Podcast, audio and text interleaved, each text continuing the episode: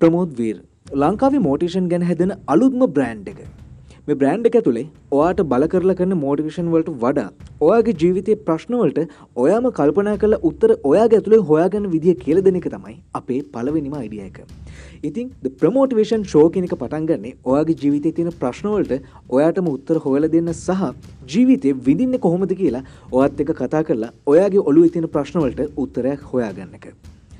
පුළුවන් හැමලාම ප්‍රමෝටේෂන් ශෝය එකතු වෙන්න. ඔයාගේ ජීවිතය තියෙන ප්‍රශ්නවලට සහ ඔයාගේ තියෙන කලබලකාරි ගතියට වාට හොඳ මුත්තර මේක ලංකාව හෙදෙන අලුත්ම බ්‍රෑන්් එකත් එක එකතු වෙන්න. ද ප්‍රමෝටිවේෂන් ෂෝ ඔයාගේ ජීවිතය අනිවාර්යම වෙනස් කරනවා. මා විශ්වාස් කරන්න. මොකද ඔය තමයි හොඳම.